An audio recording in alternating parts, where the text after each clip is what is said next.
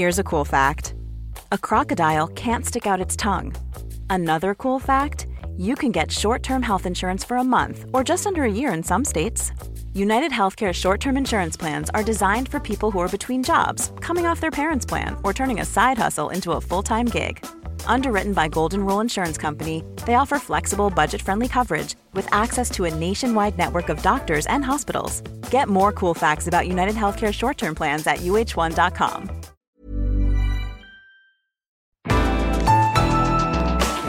A LiSTNR production.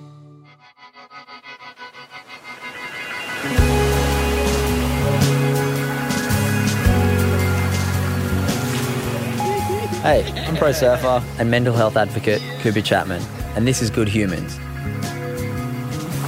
What is going on, Good Human podcast family? Today's episode is a very special one.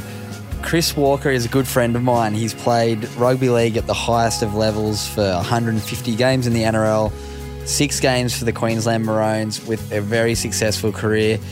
But what really interested me about this chat was his transition after his career, what he went through, the difficulties adapting back to normal life, and then now where he's at, and the journey that he's just been on walking from Cairns to the Gold Coast.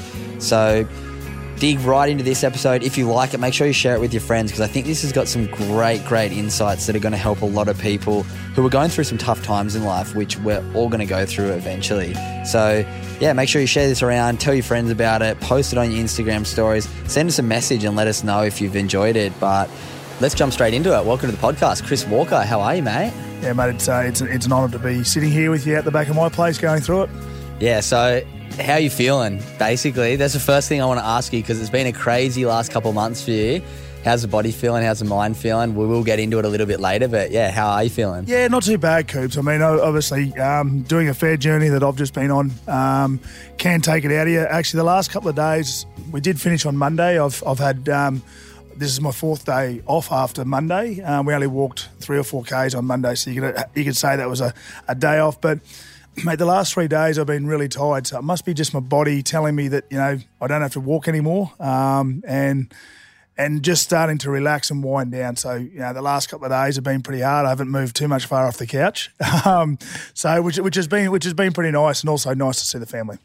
Yeah, I bet. And for those listeners out there who are wondering what we're talking about, Chris just walked from Cairns to the Gold Coast to raise money for a bunch of amazing charities. And we're going to talk about this a little bit later in the podcast.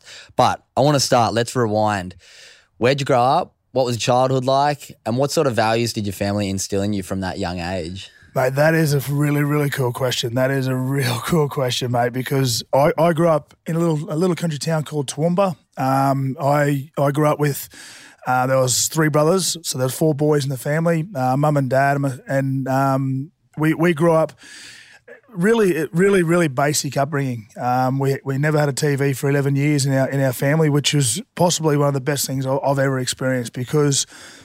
Um, my family, I get a little bit emotional actually talking about it because I've got I've got three brothers, two older, one younger, and my connection with my brothers because I never had a TV in my house is second to none. We are the closest family that I think I've ever I've ever met um, or, or I've ever known. Um, we we look after each other because we had yeah we grew up in a little bit of property out west of out, out west of Toowoomba, no TV. So our day consisted of going to school, coming home from school, and during cricket season playing cricket. During during winter football season, we would play football. We'd ha- we had horses, we had motorbikes, but we just never had a TV. So when we when we did have to come inside um, to have dinner, it would be around a dinner table every single night. We wouldn't have the TV blaring in the background, um, and yeah, our our nights consisted of doing our homework. Having dinner and then sitting around the dinner, dinner table after we'd finished and talking to each other. And we'd talk for hours, and it was it was awesome. It was uh, it was the best upbringing that I've ever that that I could ever imagine a kid could have. Having no TV and having the um, the having your parents um, engage in you every night and take an interest in you and your schoolwork and you and how you're going mentally and how you're going. So, yeah, my my upbringing was was um, pretty primitive. It was there was wasn't much special about it, and we we'd sit around and and talk and talk all night, and that's why I've got probably the closest relationship with my brothers um, that I've ever known, known with anyone. Um, yeah, so that was my upbringing, and then um, obviously because we didn't have a TV and would would play sport and would ride horses and ride motorbikes all the time. That you know, um, you know, we'd, we'd invite the the neighbourhood kids around, and our our footy matches in the backyard would be would consist of having ten kids sometimes playing footy. So, um, you know, there were some fair other football players that grew up in our neighbourhood as well. So. Um, that didn't make it, but they made it. They made it along a lot, a lot further than they would have than what they would have if they had a TV. And and you know, I I, I contributed a lot of my NRL um, future and, and career to not having a TV. And even now at my place, which I'm filthy about. We've got three TVs in the house, and and um, back back back when I was a kid, it was mum and dad. They'd have to they'd have to threaten us with the strap to get inside. Um, now I've got to threaten my kids with a strap to get outside to play to play. So, um, yeah, I, I, had a really good upbringing. It was it was um, you know to to be able to do that with my brothers and and you know, have my mum and dad take an interest in me every time we sat around the table was was really nice and really loving. Yeah, that sounds so special, and it, it's cr- quite funny the parallels. Like you just mentioned, three TVs in the house now. I think most people would say that, but I do see a lot of parallels with my family. You obviously know my sister really well, Chloe, and my two younger sisters, Olivia and Sophia, and that's something that I find. Well, kind of growing up, found weird when I'd go to friends' houses and they didn't sit around the dinner table as a family and eat dinner. We'd sit on the couch, and I was always like, "Oh, at the time as a kid, I'd be like, oh, that sounds so cool. But then, like, now I go home. Now I don't live at home. When I go home and sit around the dinner table, and we, every night, as growing up, like seven nights a week, my family would sit around the dinner table, yep. TV in the background, yep. quite low, home yep. and away in the background. but mate, some of my best times ever have been sitting around my dinner table having those conversations. Another thing that I've tried to like implement a lot where I live now is doing like little things of gratitude and like you were saying, talking about what you did during the day and talking about what happened at school with the kids, like yep. they're moments that as a kid you don't realize are so important to your development. And like you said, it creates that stronger bond with your parents and with your siblings that can really shape the sort of person you are. And that's like it sounds like your upbringing with no TV and getting to grow up around such like an outdoors living has shaped the sort of person you are today. And yeah, let, let's go into the footy career in Toowoomba, what was that development stage like, kind of going into high school, and what's that transition moving into the NRL for you? Because you were there from quite a young age. Yeah, that's right, Coops. I um I had the I had the privilege of obviously my older brother Ben. He was four years older than me. Then Shane's two years older than me, and then myself, and then my little brother Luke um, was four years younger than me. So, um, it, it wasn't. I was I was sort of like 12 years of age playing for Queensland. And yeah, that was our that was the first really Queensland team that you could be picked in was the Queensland under 12s. Um, and I was lucky enough to have my older brother Ben. He was 16 and he was playing Australian schoolboys at a young age, which is at a 16 year old kid to play um, Australian schoolboys opens, which is virtually under 18s back in those days was a massive thing. So, uh, for my brother to be captain of that of the Australian schoolboys at such a young age, that created a lot of interest around Ben.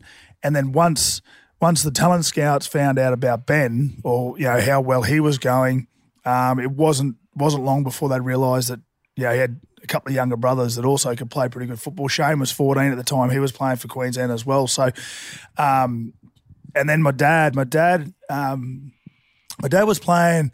My dad was a fair footballer himself, so he was coached by Wayne Bennett when he was young. When he was yeah, when he was at Brothers in Brisbane, um, Dad won the 1980 grand final for Norths when they played South. And back in those days, yeah, that's when the Brisbane comp was you know, full of Wally Lewis and they had Gene Miles and they had Mal Meninga playing in the Brisbane comp. That's when the Brisbane comp was really, really strong before the Broncos in 1988 came in. But um, to have to have the interest that we did was was pretty amazing. There was there was obviously three of us. Luke was too young; he was only eight at the time when they started looking at me when I was twelve. And then you know when you start playing Queensland 13s, 14s, and 15s, um, yeah, there's there's a lot of interest around you because yeah. to play in those to play in those Australian teams as well, and to be picked in the um, the Queensland and Australian under fifteen merit team, you know, to have my two older brothers sort of paved the way for me to come through because I at 19 Ben was playing first grade for the Broncos and I was playing um, Australian schoolboys under 15. Shane was playing um, Australian schoolboys under 17. Um, so yeah, the the interest sort of came pretty quick and it came pretty fast. And to have, I think at one stage we had 12 um, of the 14 NRL clubs after us to sign us as a family, and to have those have that sort of interest at su- such a young age, you you know all you had to do at school was be good, and unfortunately I wasn't that good, but um, yeah, but that that was sort of the the um, yeah the the me being catapulted into playing for the Broncos, and then and then four years later, um, debuting for the Broncos when I was nineteen. So, and in the whole year that whole years that um, that we've been playing rugby league, which I think is about 110 years now since um, since the start of rugby league in Australia.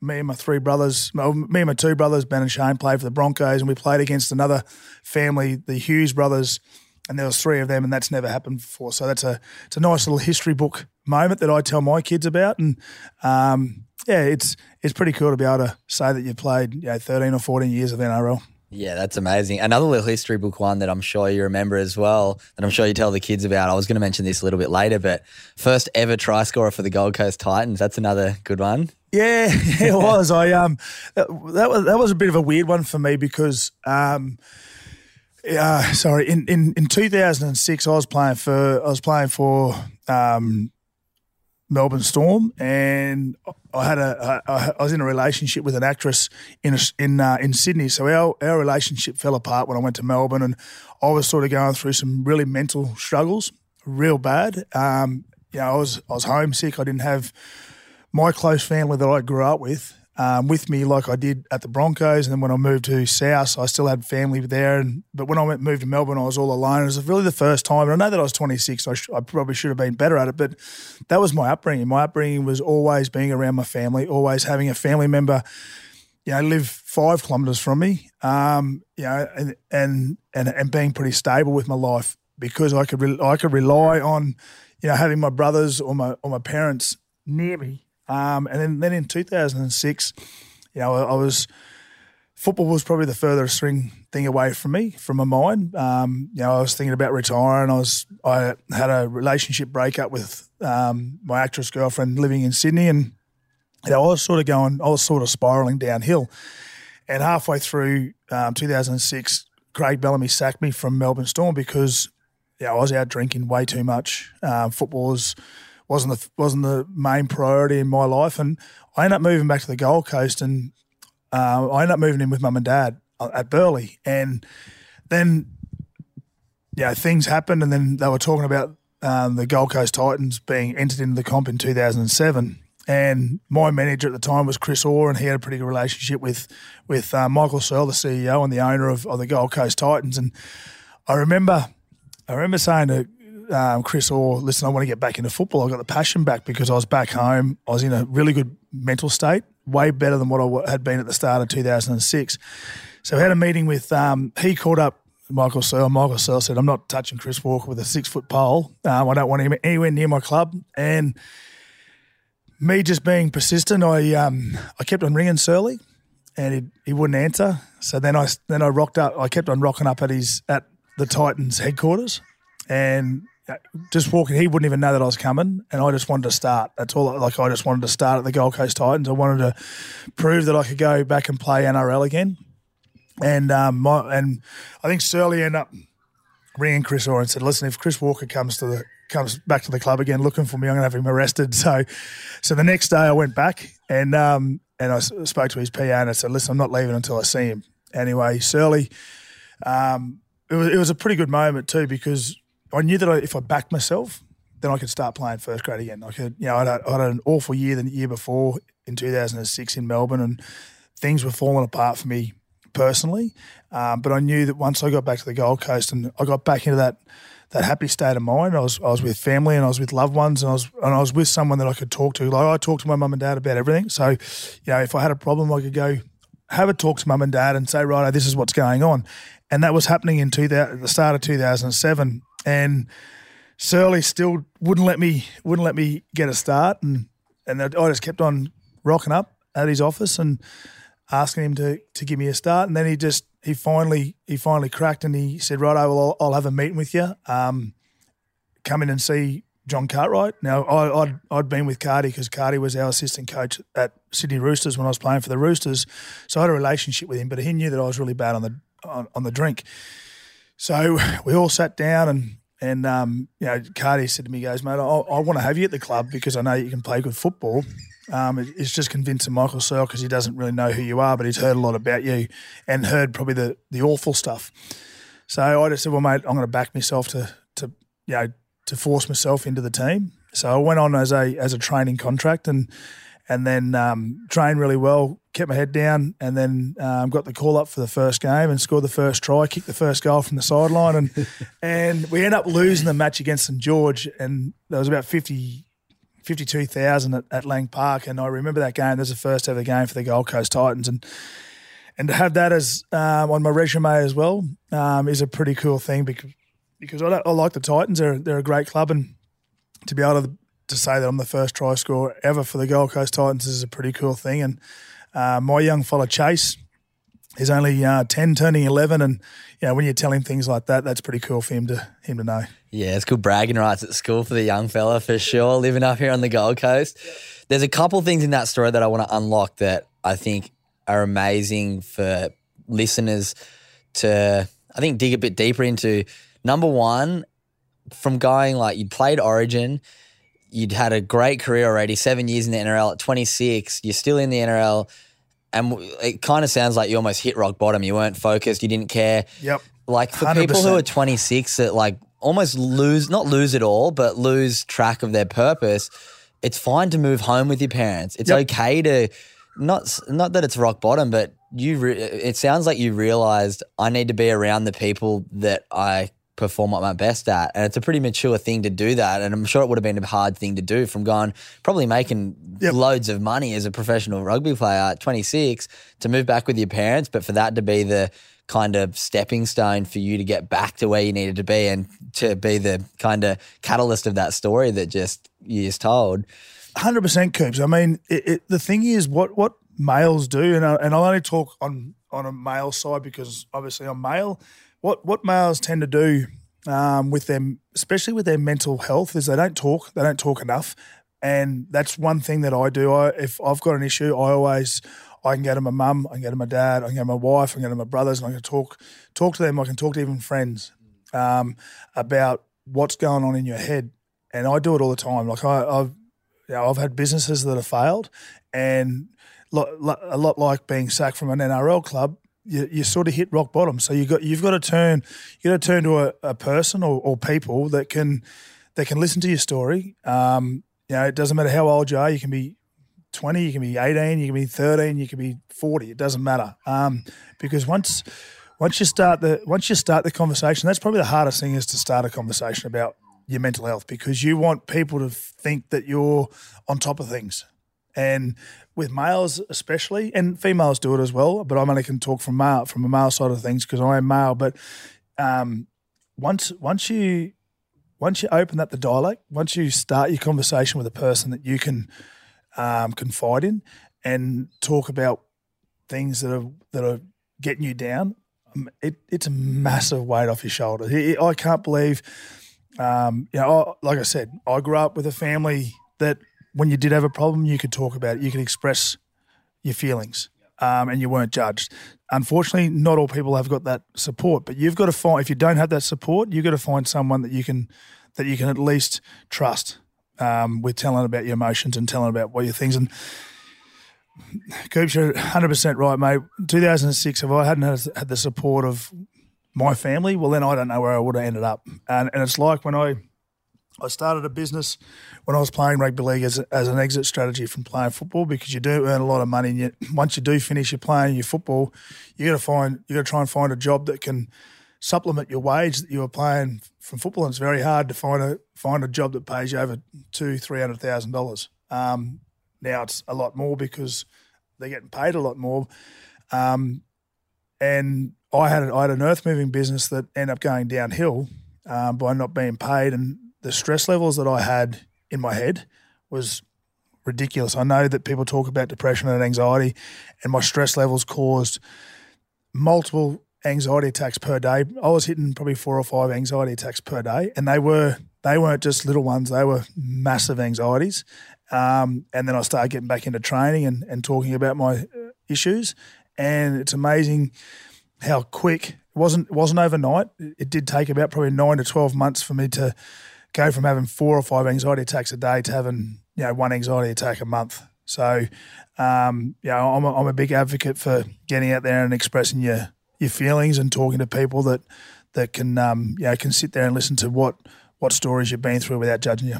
Yeah, and, and conversations like this are so important. And thank you so much for sharing that because I know people listening get inspired, but also get permission to open up because people like you who from the outside looking in at this big strong footy player has it all going but it's very similar to a conversation I had with Anton Lienert-Brown from the All Blacks. Vulnerability is strength, and that's how we can overcome. And especially people with profile like you and I, it's I think so important and so important for us to take responsibility to have these conversations because it does open up for other people listening to this right now 100%. to go, oh, you know what? If these guys can have a conversation about their mental health, maybe I can go and have a conversation with my friends. What I want to chat to you about is what was your process when it came to like you just said you were really struggling with your earth moving business multiple anxiety attacks a day what was your process to overcome those anxiety attacks and how did you begin to understand how your mind worked to get past that So, mate, that is yeah, that's such a good question. Um, once I identified um, wh- when I was when I had when I started getting the when I started having these anxiety attacks and when I was really stressed, I'd just I'd think about someone who did something wrong to me, and it might have been ten years ago, and I think, oh man, I, and I get really worked up about that situation. Now identify that if I'm starting to get stressed now, like this as of today, if I start thinking like that, well then I know that I've got to go for a run. I know that I've got to go do some exercise. I know that I've got to go talk to someone. I know that I've got to get my routine. And routine for me, because when you're playing rugby league, routine is so important for all the players. Routine, routine was when you're playing football, you get a piece of paper, and on that piece of paper, it'd be a two week schedule. So where you needed to be in the morning for certain days, where what time you finished training, what time you got rehab, what time you got games, what time you got massage, what time you got weights, what time you got fitness. Like everything was laid out in ske- like time was itinerary, uh, your schedule was laid out to you two weeks, so you knew the only thing you had to think about was when what time you went to bed and what time you need to eat. So everything was laid out to, and if and when I started when I finished playing football, my routine went out the window. My routine went my routine went south. Like I didn't I didn't know what time I was going to be waking up. I'd wake up at ten o'clock. I'd wake up at four o'clock. Um, so once once I got my routine sorted, I was back into um, you know my mental uh, capacity and my mental strength um, sort of came back to me when I was playing football because I knew where I needed to be. I knew who I needed to go see. I knew what time a meeting was was taking place. Um, so identifying identifying those little triggers um, that I had that would that would keep me that would make me stressed or make me not happy. Um, once I identified those, I could then work on them. Then I could become better at at going righto. If I was stressed and I started thinking like that, I needed to exercise. I needed to um, ex- and exercise for me was a massive part of me getting myself back into where I needed the alignment that I needed to to be happy. That- It's such a powerful thing, routine. And I've spoken about it a few times on this podcast with a good friend of mine, Mitch Third, and his morning routine is bulletproof. And it's crazy. I know as an athlete as well, it's so nice when you get sent like, all right, from your trainer, you're going to be here at this time. Yep. But when it's when you're the boss, I know the same with my business now, the Good Human Factory. It sounds like you had the same kind of complications with your earth moving business. You go from, oh, sweet, all the nitty gritty is done for you to, oh, wait, I need to do all the nitty gritty and getting back to a routine. I've been going through this right now myself. If I'm not meditating every day, if I'm not doing these little things like you with exercise, understanding what works for you and taking responsibility and doing it when you're feeling down is the biggest factor. And I think that's what a lot of the mental health industry is missing and a lot of people who are struggling are missing. It's taking responsibility. Like Yep. if you don't change anything, nothing's going to change. If you don't take action, you're not going to change your mindset. And it's it's bad and hard to say that sometimes because there is people that are really struggling that can't get out of bed. Yep. And I wish I had a solution for that. But for people who still have that little bit of energy to maybe go and do something, just doing something little, like you said, whether it be chatting to a mate, whether it be going for a walk, getting outside. There's all these things that do have a positive effect on our mental health, but you have to be willing to take a bit of responsibility and do it. It's all it's all about taking that first step. And and and they don't need to be that you don't need to get out of bed and go for go for a run for 42 k's. You don't need to do a marathon. You, all it, all it might mean is you get out of bed you drag yourself out of bed because that that if you're in that position because I've been in this position where you don't want to get out of bed but taking that first step out of your bed and going outside is is probably one of the best steps you can take. Because the next day you you'll take you might go for a kilometre walk. The next week you might go for a five kilometre walk. The next week after that you might do a ten k walk, and that's all you need to do for for six months. But you've taken that initial step to get yourself out of bed, and that's the hardest one. It's like when I was on the walk, the, the hardest part of the day was the first two minutes, and that was to get myself out of bed to walk thirty kilometres a day. One thing that I hear quite often and that I am almost going through right now, so I'd love to get a bit of advice from you. That transition out of your professional sporting career into the real world, we've kind of touched on it a little bit when it comes to losing the routine, having to deal with different responsibilities. But what was that transition like for you? Because you kind of lose your identity. You're going from like anyone who sees you is like, oh, he's a footy player, but it's like Yep. now you're running an earth moving business. So what was that transition like for you and how did you manage with that? Because I know there's listeners, whether you're an athlete or whether you work at Woolworths and you're transitioning to go and go to uni, everybody when they change jobs or when they change kind of directions in life goes through this identity crisis. So what was your experience like with that? Yeah, another good question, mate. Um, I, I think, I, I think that once I accepted that I wasn't a football player anymore, and you know, when you go to a bar or you go out, people were back, weren't back, going to be back slapping you. Walkers on. Yeah, weren't, weren't saying walkers on. They definitely weren't saying walkers on. The only time I would hear that is if I went onto a job site um, with a with a with a thirty ton excavator and they were yelling out walkers on as I was unloading the thing. But um, I, I think I think once you accept that.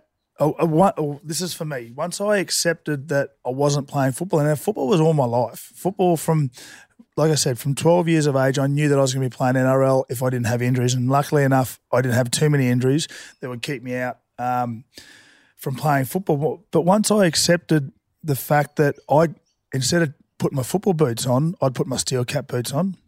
Once I put didn't put a jersey on and I put a high vis shirt on, and once I didn't put my footy shorts on and I put long long pants on, safety pants. Once I accepted that that was my life, I was so much happier. Now, now that didn't happen straight up. That didn't happen overnight. That didn't. That didn't happen. Um, you know, the first time I put the high vis on, that happened probably about One size fits all seems like a good idea for clothes until you try them on. Same goes for healthcare. That's why United Healthcare offers flexible, budget friendly coverage for medical, vision, dental, and more. Learn more at uhone.com.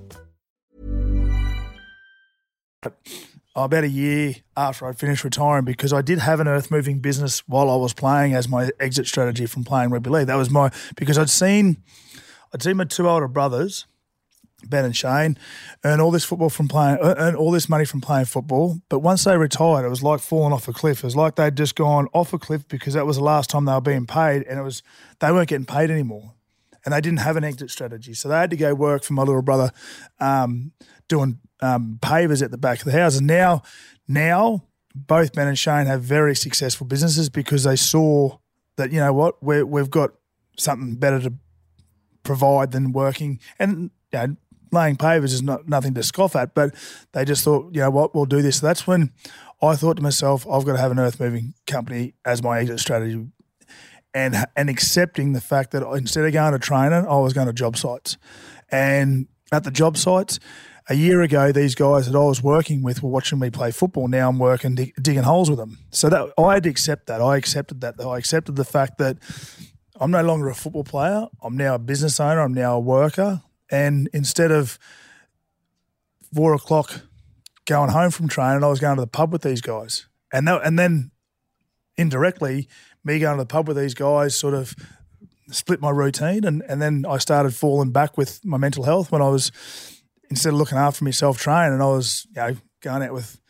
Um, you know, f- future clients and having drinks and dinner and lunch and getting home late, and my my work life balance was through was you know so inconsistent because once you get the work life balance correct, you're so much happier.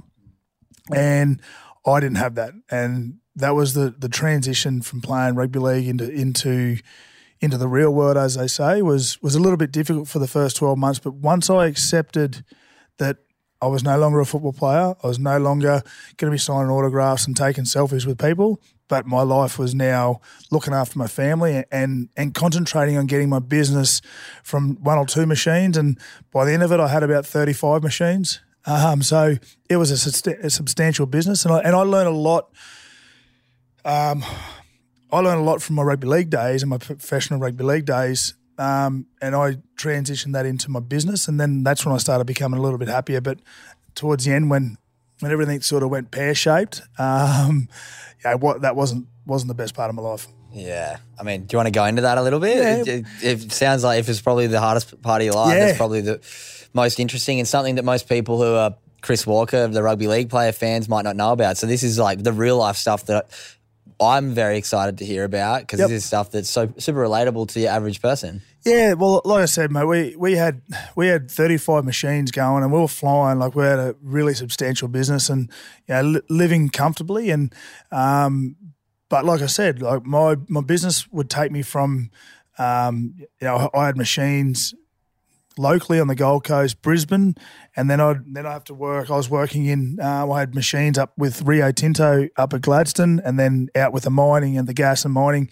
out at Ch- at Chinchilla and, and Roma. So, getting back to my work life balance, um, I, I was spending you know, months at a time in. In in uh, Gladstone and, and sometimes weeks at a time in Rockhampton, in, in sorry in, in Roma and, and Chinchilla, and I was very rarely home. And I had three young kids, all under the age of four years of age. So, um, you know, Courtney, my wife, does an exceptional job with the family, and she does an exceptional job with the kids and keeping the family going the way she does. And I just had no work life balance. And then I started because my business was was getting to a fair size. Um, I was lo- relying on other people to come in and work for me and, and run jobs for me, and they weren't as passionate. And and I didn't relay that rugby league way of um, getting a team together. Instead, I was so burnt out from running a business for the last six years. After I finished, after I retired, I'd forgotten that you got to look after your workers, and some of them were dropping the ball on on some jobs that I had, and then I'd lo- lose contracts and co- companies weren't paying me. I think we were owed about three and a half million dollars by the time we we end up falling over. Um, because I ended up going bankrupt four years ago, which I don't mind talking about because it's a part of my life. And if anyone wants to Google me, they'll, it'll probably come up anyway. So, and it was a really difficult part of my life. But what my dad instilled in me when I was a young kid, and when I started getting into business, he said because he owned him and my mum owned businesses when we were growing up, so I knew that sort of side of things when you weren't getting paid, and there was obviously the repercussions of. Um, yeah, sub subcontractors that, that I employed that I didn't pay. So I spent a lot of my time, um, you know, ringing up subbies to tell them I couldn't be pay couldn't pay you because I, I had I had millions and millions of dollars owing to me. That if I had been paid by these other companies, well, then they would have been looked after. And they they all got it. I rang every single one of them every day to keep them update with what was going on. Now, what that did for my family life, um, sort of galvanised um, my wife and I, Courtney, to become closer because we only had each other to look after each other um, through that period. It was probably one of the most stressful times of my life. It was, it was ridiculous. We, um, yeah, I didn't know what direction to look in. I'd, I spent most of my nights uh, drinking red wine with Courtney to try and numb the pain of of being. You know, when you go bankrupt, it's like you get hit by a Mack truck, and um, I was lucky enough to have the support of my family and obviously Courtney um, stuck by me. She didn't run for the hills like you hear other relations relationships falling over. But I, I'd wake up, I'd go to bed at eleven thirty after finishing three bottles of red wine or five bottle, bottles of red wine with Courtney, and because that was the only way that we could sort of manage or escape, or thought we could manage and escape. Um, so I'd go to bed at eleven thirty. I'd wake up at twelve thirty at night. So I'd have an hour's sleep, and I'd just lay there and look at the look at the ceiling every single night. It wasn't there wasn't a night where I didn't either wake up at twelve thirty or 1.30 and lay there till five six o'clock in the morning and and think to myself, what the hell's just happened to our life? Because you know we were living pretty comfortably. We were, you know, had a really good business and we were, we were moving forward with things. And to have that happen to you, um, lucky the kids weren't old enough like they are now where they could under, could have understood. So we sort of kept it away from the kids and we kept it between Courtney and I. But there were five nights out of the seven nights, I'd roll over and Courtney be crying at two o'clock in the morning because of what's what's just happened to you. And when you work for some of the big companies and you become a number to them, they don't care what you know what personal issues you're going through, and they yeah they find a way not to pay. I won't mention who they are because I wouldn't do that. But um, yeah, that was a really really difficult part of my part of my life, and um, it, it was probably a year ago, maybe two years ago, maybe eighteen months ago, before this pandemic started. Getting back to routine. Um, because I had no routine. I had, I, had, you know, I, I wasn't working for three years because I, I was just in a in a state wasn't depression. It was just I just couldn't believe it. My my pride, I, my pride had been dented because of what happened. But like I said, I, I'd been proud of the way that I conduct myself with all this, all my subcontractors, and and even today, I, I talk to, I still talk to fifty percent of them, um, because they were they were so proud that I you know, I didn't run for the hills, turn my phone off, and change my number, and, and never be seen again. I, you know, I, I, I, I, took responsibility for what happened, and I made sure I kept those kept those yeah, guys in the loop. Maintain that integrity. Yeah.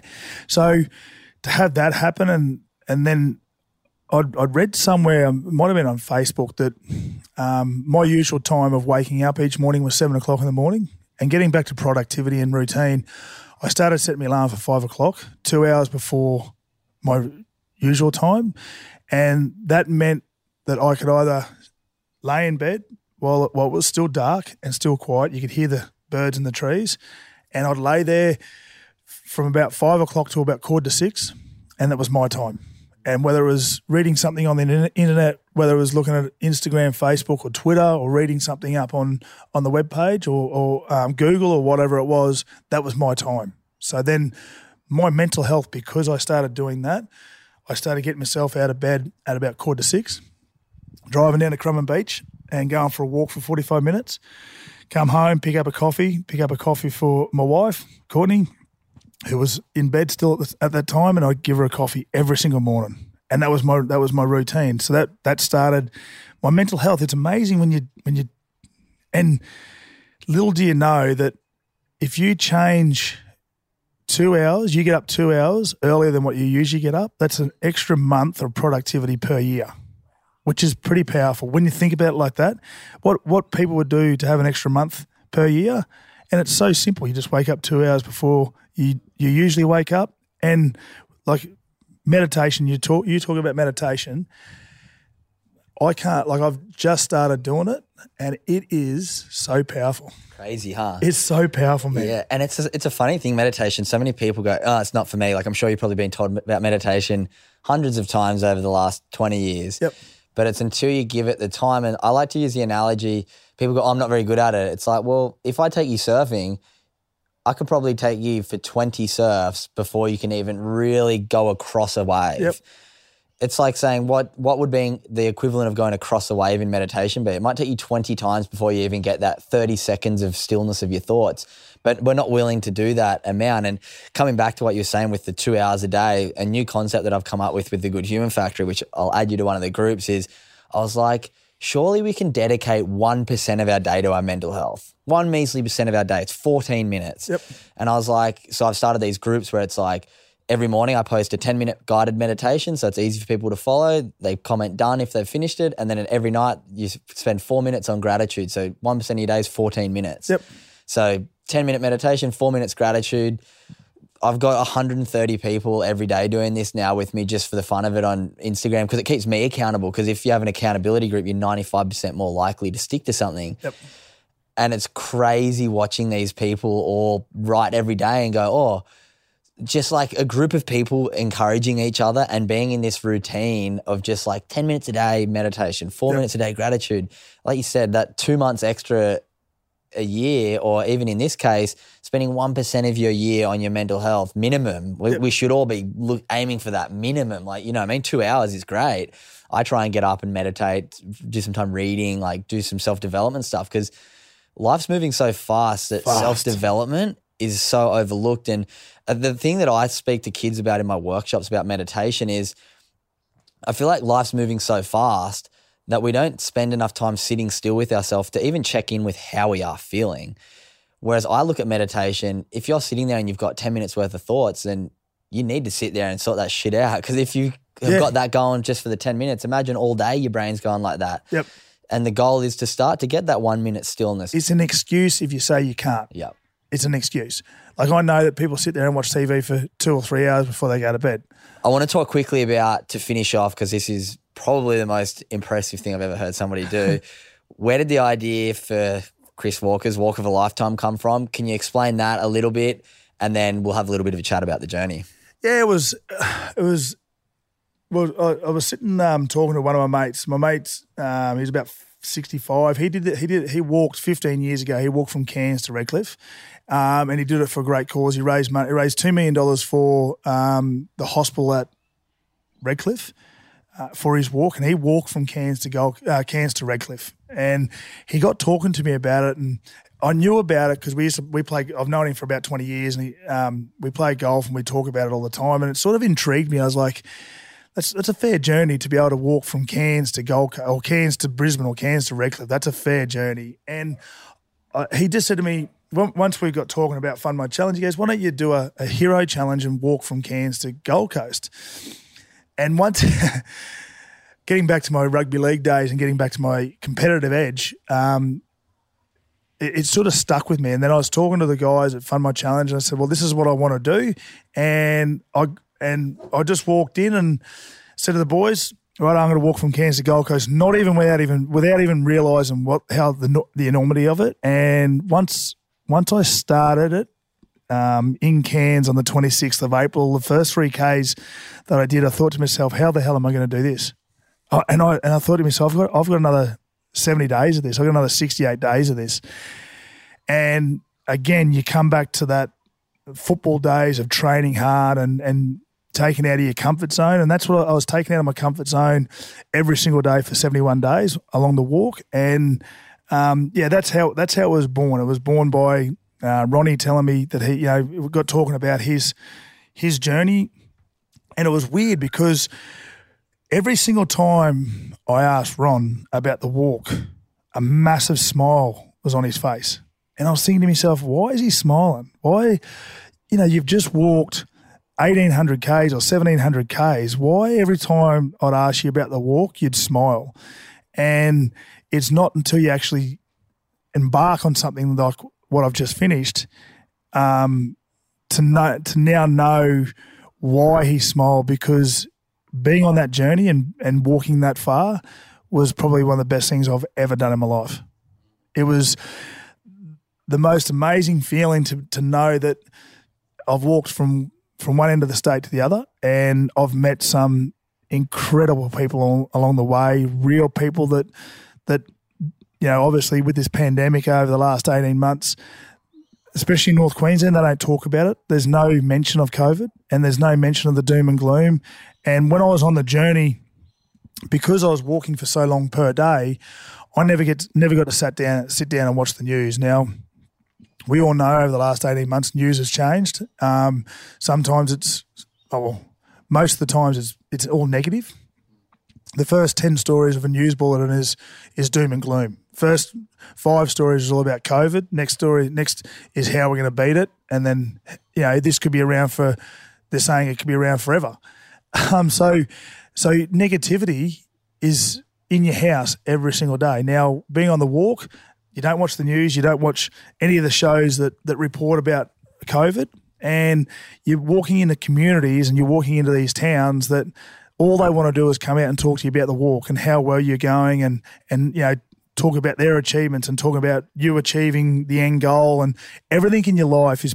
And it wasn't until I got back to Brisbane where I started seeing the news and I started seeing about COVID and and then we've got and then three days before we finished we went into lockdown so I had to come home and you know you wake up and you watch the morning shows and they're all it's all doom and gloom and there's hardly any um, positivity and your, your mindset just goes from from you know being filled up with negativity negativity to 68 days of my life where I didn't watch the news and it was that your mindset goes into uh, euphoria. Like you, you wake up every morning, and the, like I said, the first the first two minutes of the day was the hardest, and then you go right. I'm doing this for people who are struggling through COVID. All this, um, and that's why I did it. I did it for to be a, a beacon of hope for people to know that, yep, you know what, COVID is around, but you know if you don't watch it and you don't be around it, you can't let it defeat you. So that was that was the best part. Of, that was the best part of the of the journey. Yeah, and just for the listeners, who are you raising money for? How much do you know? I think you'd know now pretty much how much you raised, and like how important is that to you, knowing that not only was it a crazy experience for you, a beacon of hope for people checking in with you live on the walk, and also people checking in because I know the news followed it quite a bit. But how much does it mean to you knowing that you not didn't raise like a thousand dollars or something that will have an impact, but you raised a substantial amount of money, and because it's fun through Fund My Challenge, you know that it's going to charities yep. who are going to make use of the money. So, who are you raising money for, and how much did you raise? Yeah, I think I think we're at, we're sitting at about two hundred thousand, just just under two hundred thousand from from reports. I don't know the final figure because there's still money coming in, but it's up around the two hundred thousand. I'm ra- I raised money for um, four charities that had seen increases in their causes over the last 18 months. Beyond Blue had seen a 42% rise in mental health. Uh, the um, Alcohol and Drug Foundation, there's like a 400, 400% uh, increase in, in alcohol sales online during, during this pandemic. Um, Rise Up, which do, oh my God, Rise Up, they do amazing work with uh, domestic violence. I got to spend a day with those guys before I left and to see the changes that they have, they've just housed their 14th hundred, 14th hundredth family, so 1,400 families. They've they've relocated now. What their what their cause is, they they find out that there's a family that's been absolutely decimated by domestic violence. You know, some of the stories that of the houses when they'd walk in to relocate these families. They, they don't get to meet the families. All they get is how old the kids are. So there might be, to say there's three kids and there's a 13 year old and there's two, and 10 year old and then a seven year old.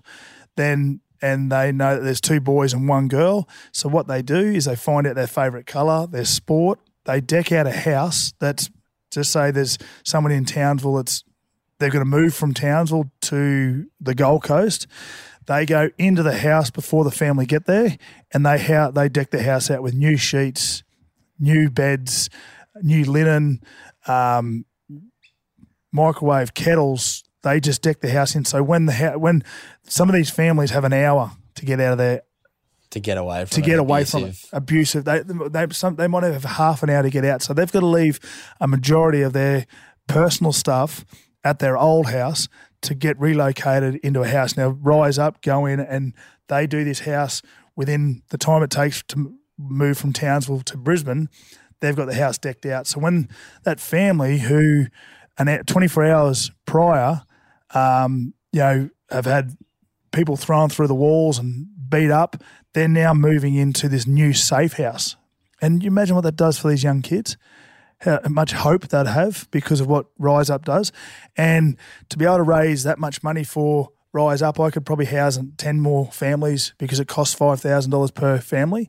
If they get 50000 out of, so if I split it up between the four um, beneficiaries, then they can house all these people and they can, or they spend about $70,000 at, at Storage King on storing what they need to store their toys, linen, um, you know, kettles and washers and TVs and, and all that sort of stuff. So to be able to do that and be able to um, to walk all that way and create enough awareness for those organisations is yeah is, is, pretty cool. Yeah, and you can just see the smile on your face talking about it, how much it means to you, and it's such a special thing. It's so awesome to watch that journey happen for you and then to be there for the last little bit of the walk with it's you a few cool. days ago. It was Yep. pretty special to see the community there. And then the news putting on a good story in the morning, talking to you about that. So, mate, this has been such an amazing chat. I've learned some things that I never knew about you, which has been awesome. And I'm sure everybody listening has been so inspired by your authenticity and your honesty, because I'm sure some of these things aren't easy to talk about and aren't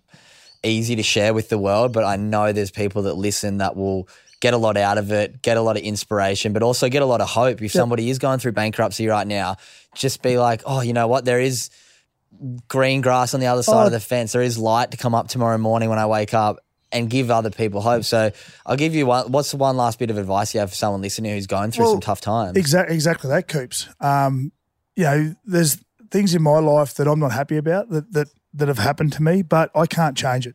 There's there's no way that I can go back. No one has ever been able to go back and change history. So I, don't hide away from the fact that yes, I've had some good things in my life happen. Playing Origin, playing State of Origin, playing NRL, um, having having a successful business, having three beautiful kids and a beautiful wife, and having a great family and support. Yes, that's my my great stuff. That I don't want to sit here and talk about those because everyone, most people have got that in their life, but they haven't had they haven't had the journey that I've had, which is, you know, I've hit highs in rugby league, but I've also hit the lows of lows, being locked up, being kicked out of, being sacked by teams. I'm not perfect, and I'll never say that I am perfect. I'll never claim that I am. And then having the highs of business, and then having the lows of business. So I do have a story to tell, and if I don't tell the story, well, then I'm not being authentic to myself. And people realize, people know when people are authentic. People know when they're when people are real, and they know when people are fake. And that's one thing that I tell my kids: you can't be fake. You can't live a life of a lie, and I'll never ever live a life of a lie. And you know, people ask me if, if I'm too honest, and if I'm too honest for people and it, and it hurts people, well, that's not my problem because that's my life. This is my life. I'm not going to shy away from the good things. I'm not going to shy away from the bad things. I'm not going to hide the good things. I'm not going to hide the bad things. And once you, once I, I will say this, in in conclusion, once you become happy with yourself, and once you don't worry about what other people think of you, because that's what happens. And especially with this social media life everyone puts up a everyone puts up a, things in their stories that don't really reflect who they are. So they're living they're living behind a lie and and they want people to want people to like them and that's why you have so many likes on on your social media. You, you, people want people to like you. And that's but i i now this is just me and it doesn't mightn't fall with everyone. If people don't like me, well then that's their problem. That's their problem. If people like if people like me, well then that's great. But I don't live by what people think of me. And once you once once I've started living by that and, and it's only been happening in the last probably three or four years, I'm so happy with myself. And once once you forget about trying to please everyone and trying to get people to like you, um, that's when life really starts. Mm, and that's when you get those authentic relationships. So 100%. people who don't like you usually don't know you. And if you have people that know you really well that don't like you, then there's probably something that you need to have a look in the mirror and change That's about exactly yourself anyway. So if it's some people that you respect and can appreciate their criticism of you, then great. But if it's somebody who is social media sending you a shit message, it's like, well, you don't know me. And and what you touched on before with social media, putting up, it's pretty funny. We put up, and I do it, like we all do it. We put up kind of the best parts of our life, and we people like and think that that's our life, but don't know the real authentic side of us. So it's hard when people love the good side of you. It's very hard to love the average parts of all of us if we never show it. So yeah, I, I love the idea of being authentic and your social media is always great watching you muck around with the kids and just be yourself. It's it's great to watch. So anyone listening, make sure you go check out Fund My Challenge app on Instagram and Chris Walker. What is your Instagram? I am Chris Walker. I'm Chris Walker. Check him out. He's got some amazing stuff on there. And yeah, the last question I like to ask everybody on this podcast is what does being a good human mean to Chris Walker? Um, being authentic. Um, you, you've, you- you've hit that on the head. Just being authentic, being yourself, um, and making sure that you know you look out for people. And I think I think being a good human is is. I'll probably go on. I'll probably go on the first twelve days of my walk, and that was walking with a guy by the name of Nate Miles. Nate Miles is a rugby league player. He is he epitomises the term good human um, because he gives people time. And if you give people time and listen to their story and listen to their stories and their life stories, um, that's a that's a very very very very good trait to have. Mm, so important listening. It's a big one and very high on my list. So, mate, thank you so much for this. It's been an amazing chat. Like I said before, I've learned so much about you.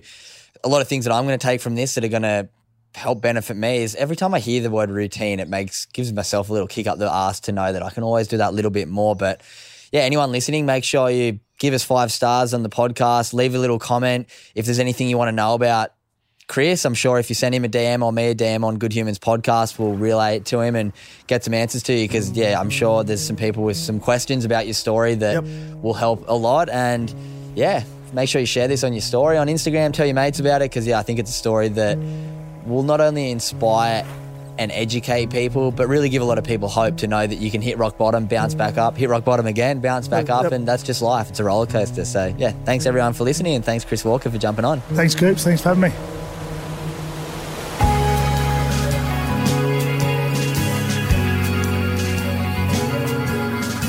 Good Humans was presented by me, Cooper Chapman.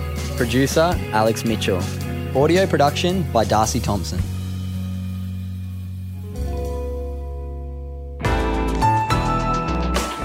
LiSTNR. Hey, it's Danny Pellegrino from Everything Iconic. Ready to upgrade your style game without blowing your budget? Check out Quince. They've got all the good stuff shirts and polos, activewear, and fine leather goods, all at 50 to 80% less than other high end brands. And the best part? They're all about safe, ethical, and responsible manufacturing. Get that luxury vibe without the luxury price tag. Hit up quince.com slash upgrade for free shipping and 365 day returns on your next order. That's quince.com slash upgrade.